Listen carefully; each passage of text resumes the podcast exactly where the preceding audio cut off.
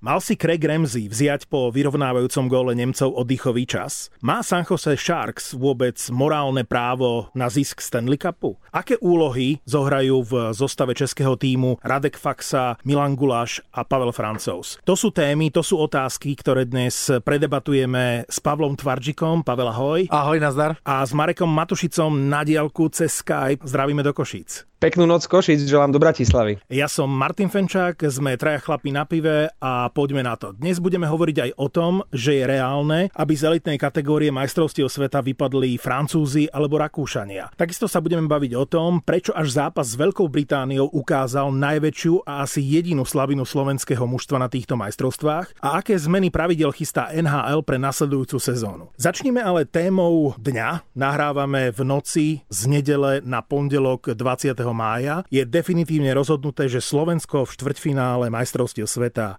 nebude. Prvýkrát v histórii tohto hracieho modelu majstrovstiev sveta s dvomi skupinami po 8 tímov, ktorým sa hrá od roku 2012, sa môže stať, že 12 bodov nestačí na postup zo skupiny. Inými slovami, ak vyhráme s Dánmi v poslednom zápase, nikdy od roku 2012 neskončil na 5. nepostupovom mieste tým v základnej skupine s 12 bodmi. Prečo si myslíte, že Slovensko na turnaji napriek sympatickým výkonom končí? Začneme Marekom, je priamo v dejisku. Ja som sa dnes bavil v zákulisí s českým komentátorom Michalom Dusíkom, ktorý je rok čo rok takým odborníkom a komentátorom číslo 1 na Slovákov, keďže Robert Záruba si berie ten český tým a na Michala chtiac nechtiac zostáva ten slovenský on povedal niečo v zmysle, že sme sa za tie roky ešte nenaučili vyhrávať, napríklad tak ako Česi. Takže ja ten prvý bod doplním. Nenaučili sme sa vyhrávať a hlavne nenaučili sme sa hrať pod tlakom. A ten tlak prostredia sa ukázal v roku 2011, teraz aj v domácom prostredí v roku 2019. Ak je tam ten výkričník, že sme pod tlakom, že musíme, vtedy sa nám nedarí. Potrebujeme hrať ako proti Američanom v prvom zápase. Hneď na začiatku dať gól, najlepšie dva. Sme na vlne, sme v eufórii a vtedy hráme na úrovni tých najlepších tímov na svete.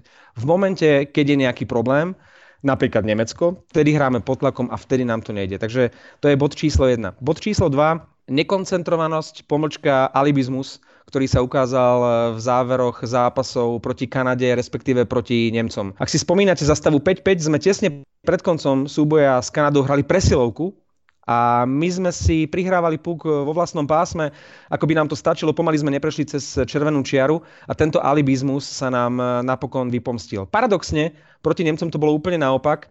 2-1, dokonca aj 2-2 by nám pohodlne stačilo, ale my sme chceli tvoriť, my sme chceli rozhodnúť a s tým súvisí potom bod číslo 3 a to už sú individuálne chyby. Mne tam proste v ten slovenském týmu, i když se mm, tak možná pasuje Tomáš Tatar, ale neukázal se jako líder světové extra třídy.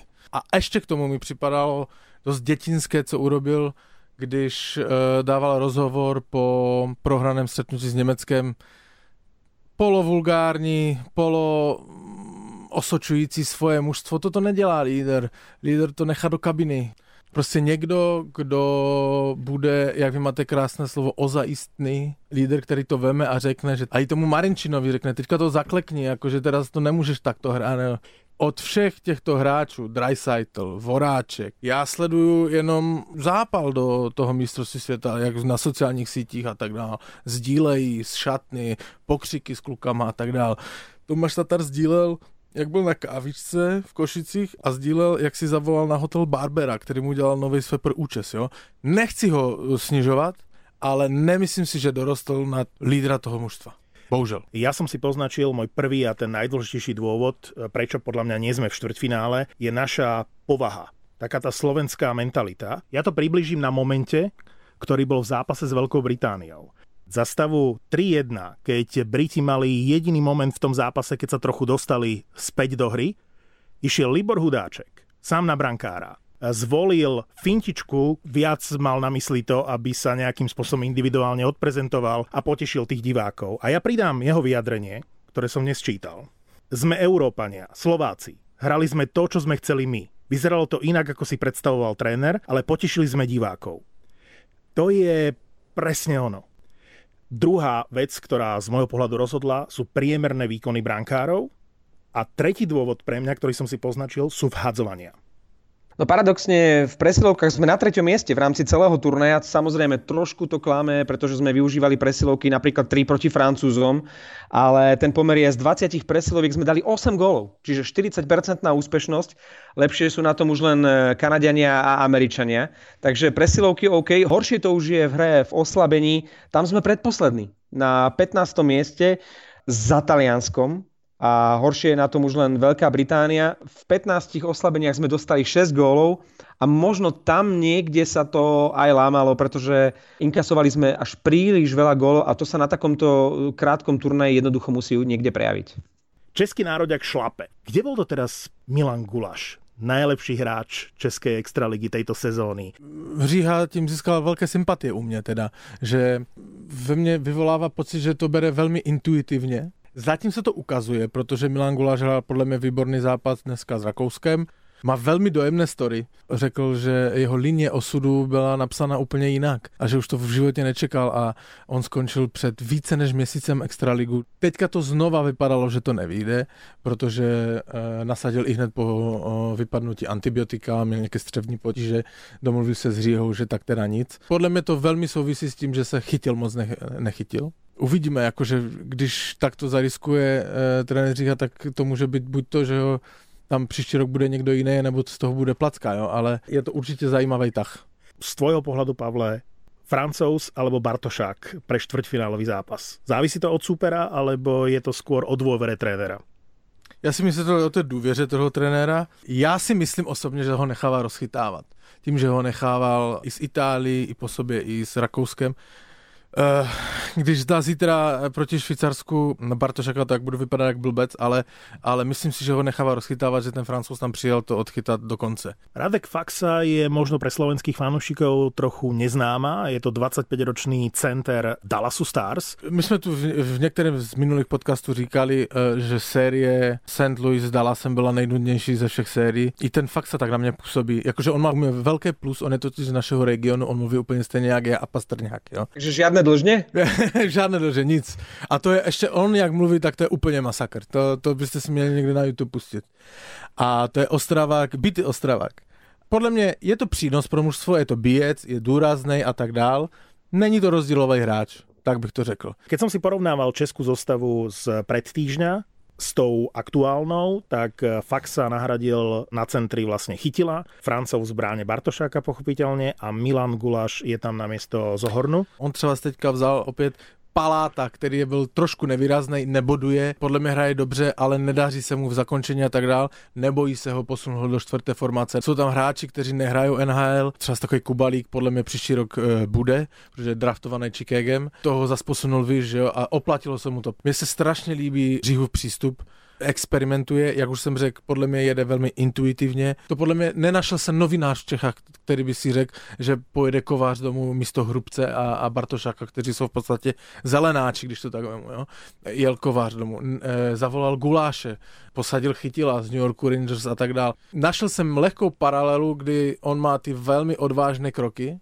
Toto, takové překvapivé kroky, jestli si pamatujete, kdy si dělal Ivan Hlinka, a připomenu jeden ze všechny kdy skálopevnou jedničku uh, Hniličku v semifinále s Kanadou v 99. roce na trestné střílení nebo pardon, na nájezdy, které rozhodovali, kdo postupí do finále mistrovství světa, si odvážil po prvním nájezdu poslat Hniličku na střídačku a dal tam Čechmánka a Čechmánek vychytal Kanadu. Môj kredit majú Česi za to, ako si dokážu počas turnaja e, zháňať e, alebo zabezpečiť posily. Ty si spomínal Martin Faxu a ja spomeniem dve mená Eh, Voráček mladší a Bartošak mladší, ktorým sa vlastne starším pánom sa narodili synovia počas majstrovstiev sveta. Toto ma fascinuje.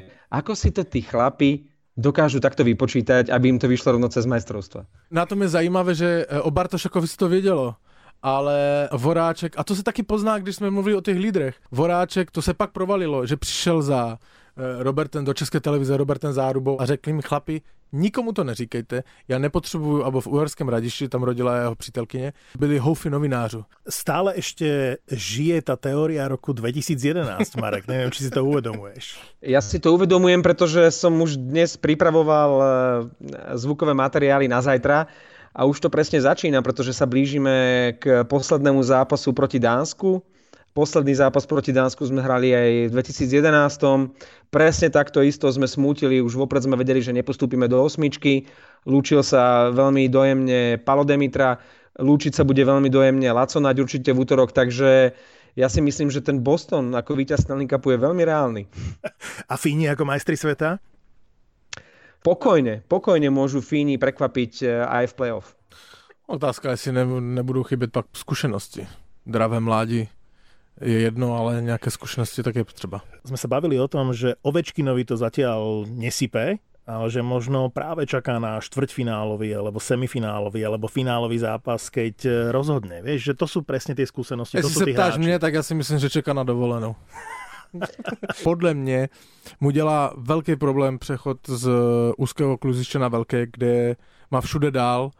Malinko je tam všude vždycky pozdě a vždycky si čeká na těch kruzích, kde on tam to rád střílí a nepřichází mu to tam. Ja si spomínam na e, svetový šampionát, ktorý bol v Kanade, v Halifaxe a v Quebecu, kde hral absolútne podpriemerne Ilia Kovalčuk, myslím, že bol vtedy kapitán ruského výberu. A dokonca v deň finále som ho stretol v e, uliciach Quebecu a hovorím si, že ten musí byť v depresii, veď sa mu vôbec nedarí a napokon rozhodol. Dal zlatý gól, Rusi sa stali majstrami sveta a Kovalčuk sa stal absolútnym kráľom. Teraz zaujímavá vec, aj pre Mareka verím, lebo Pavel mi ukazoval kanadské bodovanie majstrovstiev sveta v hokeji.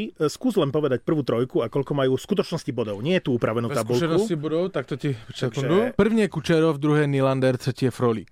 My jsme se bavili o tom, že OK, oni získávají body z Itálii, Velkou Británii a tak dále, a tak dále, a tak dále. Vzali jsme prostě jenom čtyři mužstva, které postupují, ale každý ten manšaft má po dva zápasy s těma silnějšíma mužstvama. A pokud si vezmeme tuto tabulku, tak eh, první je Nylander se čtyřma bodama, na druhém místě jsou dva Rusáci Gusev a Kučerov, na třetím místě jsou asi dva hráči, Kubalík a, a Voráček. Takže po Frolíkovi ani památka, po Mantovi e, z Kanady taky ani ne. Kane taky je úplně s jedním bodem dokonce, s jednou asistencí jenom. To znamená, ta tabulka mezi těma top manšaftama vypadá úplně jinak. Dnes v pondelok 20. mája sa rozhodne aj o tom, kto vypadne z elitnej kategórie majstrovstiev sveta a to v priamých súbojoch úžasne to vyšlo 16-15 Francúzsko, Veľká Británia a 20-15 Rakúsko, Taliansko. Ja budem hovoriť naozaj iba za tú košickú skupinu, lebo som nevidel zápasy tých outsiderov v Bratislave, ale môžem to porovnať z toho, čo som videl vlastne dva dní po sebe. Francúzov a Britov, keď sme proti ním hrali, aj tam obrovský rozdiel. Ja si neviem ani len v sne predstaviť, že by Briti mohli Francúzov zdolať. Rakušani se i s náma připravovali v podstatě na ten duel, to bylo na nich, nehrál Raffel, jediný hráč z Filadelfie, který eh, koncentrují se na ten zápas Itálii, který je klíčový. Vypadá to, že eh, mají navrh, nicméně osobně malinko jakože fandím víc Itálii, to jejich nadšení pět minut před koncem, když se prodává, já nevím, kolik to skončilo ani, a trenér jim tam furt kreslí na té tabulečce, jak mají hrát, jo, to je, prostě mi se to líbí, že nezáleží na výsledku, ale zápal, když to na těch Rakušanech, dneska to bylo vidět, že to chtějí odbrustit honem, že se soustředí na ten jiný zápas, který je, který je s tou Itálií. A malinko to tak jakože podle mě i trošku vypustili, ale... Ja len, že si predstavujem toho talianského Tomáša starostu, ktorému tam ten tréner uh, kreslí a on, a on po chvíli povie, že Hmm, pizza. Poďme k nhl Má vôbec Pavel Sanchose morálne právo získať Stanley Cup po tom, čo sa mu stalo všetko v play-off, lebo pamätáme si prvé kolo a vlastne v tom rozhodujúcom 7. zápase zauradovali, aj keď nechtiac, rozhodcovia a ten gól po prihrávke rukou je proste ďalšie zlyhanie rozhodcov, ale opäť v prospech San Jose, ktoré z toho ťažilo, pretože vyhralo ten zápas v predlžení. Já bych neřekl, že to je ale zlyhaně rozhodcov, jak si to nazval. Já bych to řekl, že to je, můžeme se o tom bavit, že to je zlyhaně pravidel. Protože to rozhodce to nemusí vidět, když byl uh, zády a on se v, podle pravidel na to nemůže podívat znova na video. To znamená, nevím, jestli to je zlyhaně rozhodcov, je to zlyhaně pravidel. Marek, vieš, čo robí dnes tvoj obľúbený bývalý hráč NHL George Peros, veľký bitkár, pamätám si ho v drese Anaheimu. A najznámejší, alebo jeden z najznámejších fúzačov. Neviem, keď hral, tak som si pozeral každú jeho bitku, tých bolo veľa, každý jeden jeho gól. tých bolo málo a potom ako uh, zavesil Korčule na klinec, tak som ho prestal sledovať. Čo, oholil si fúzi? 474 zápasov v NHL, 18 gólov, 18 asistencií, ale 1092 trestných minút, čo je v praxi, sú to dve minúty na zápas. Ale teraz ten paradox, je to šéf pre hráčskú bezpečnosť. To znamená, oficiálna funkcia je Senior Vice President of Player Safety. A hovorím to preto, lebo som si prečítal článok, ktorý hovorí o tom, aké zmeny pravidel v NHL nás môžu čakať od následujúcej sezóny. Takže prvé e, rozhodnutie, e, ktoré tu v článku vidím, sú povinné prilby, povinné helmy počas rozkorčulovania a rozcvičky, čo z môjho pohľadu bude zaujímavé najmä pri All-Star Game, Ako to je také pravidlo, ať si je nasunú aj už na hotelu, však to je jedno. Toto je zaujímavé. Mužstvo, ktoré ide hrať presilovku, si bude vyberať, kde sa bude v útočnom pásme vhadzovať. To znamená, či naľavo alebo napravo. To jenom povede k e, väčšinou počtu gólu. Ďalšia zmena pravidla súvisí s tým, že ak útočiace mužstvo vyhodí puk cez plexy v útočnom pásme, tak vhadzovať sa bude aj tak v útočnej tretine, nie v strednom pásme. Oslabenie v predlžení by malo trvať iba minútu a nie dve. To je návrh, ktorý neprešiel. Vráťme sa k eh, sérii St. Louis San Jose. Mám tu report z dnešného zápasu, pozerám to, jedna skvelá správa pre fanúšikov Blues. Jaden Schwartz, druhý hetrik už v tohto ročnom playoff. A okrem prehry a nuly, aj zlé správy pre fanúšikov Sharks, pretože v zápase sa postupne zranili Erik Carlson, Joe Pavelsky a Tomáš Hertl tak horšie to už e, vlastne ani nemohlo byť. Ani e, sa nemohli zraniť lepší e, hráči a väčšie opory. Hertl vraj už v prvej tretine inkasoval úder do hlavy od ano, Ivana Barbaševa. A rozhodcovia si to nevšimli. Najprv pokračoval, ale v tretej tretine už sa na rade neobjavil. Ja len podporím eh, nejakými drobnosťami, ktoré som si všimol počas prenosu a fascinujú ma štatistiky NHL v priamých prenosoch. Tú teóriu, s ktorou sme nejakým spôsobom operovali pri St. Louis, že do toho 5. zápasu nastúpili veľmi agresívne. V priebehu prvých 12 minút mali 13 hitov. Ak skorujú ako prvý tím do 6. minúty, tak vyhrajú 7 z 8 zápasov. E, dnes e, dával Sunquist na 1-0 v čase 5.58. Bol to už štvrtý gól štvrtej formácie St. Louis v štvrtom zápase. V každom z tých predchádzajúcich zápasov od zápasu číslo 2 štvrtá lajna St. Louis skorovala v tom zápase, dala gól. A to je podľa mňa rozdiel medzi San Jose a St. Louis. A ako tomu hovoria v zámori? Secondary scoring? To je, to je ten výraz, že vlastne keď skorujú aj lajny, u ktorých sa to nepredpokladá, uh-huh. takže secondary uh-huh. scoring, no. A to je presne to, čo v NHL sa hovorí, že rozhoduje playoff. Stačí, keď si spomenieme na uh, sezónu, keď Pittsburgh vyhral eh, Stanley Cup a nášho šatana vytlačil zo zostavy Craig Adams. To bol hráč, ktorý pomaly nedal za celú sezónu gól, ale bol to kľúčový hráč práve tej štvrtej formácie a ono sa to hovorí a je to teraz aj pravda a potvrdzujú to tie štatistiky, že práve tie tretie a štvrté formácie rozhodujú zápasy. Ale keď už hovoríme o tých rozhodujúcich momentoch, stále tu nepadlo meno tej najväčšej hviezdy alebo toho kľúčového hráča série a to je brankár St. Louis Jordan Binnington, vychádzajúca hviezda, doslova kometa, nielen tejto sezóny, ale teraz aj playoff. Dnes vychytal shoutout na lade San Jose, tak to je naozaj úctyhodný výkon.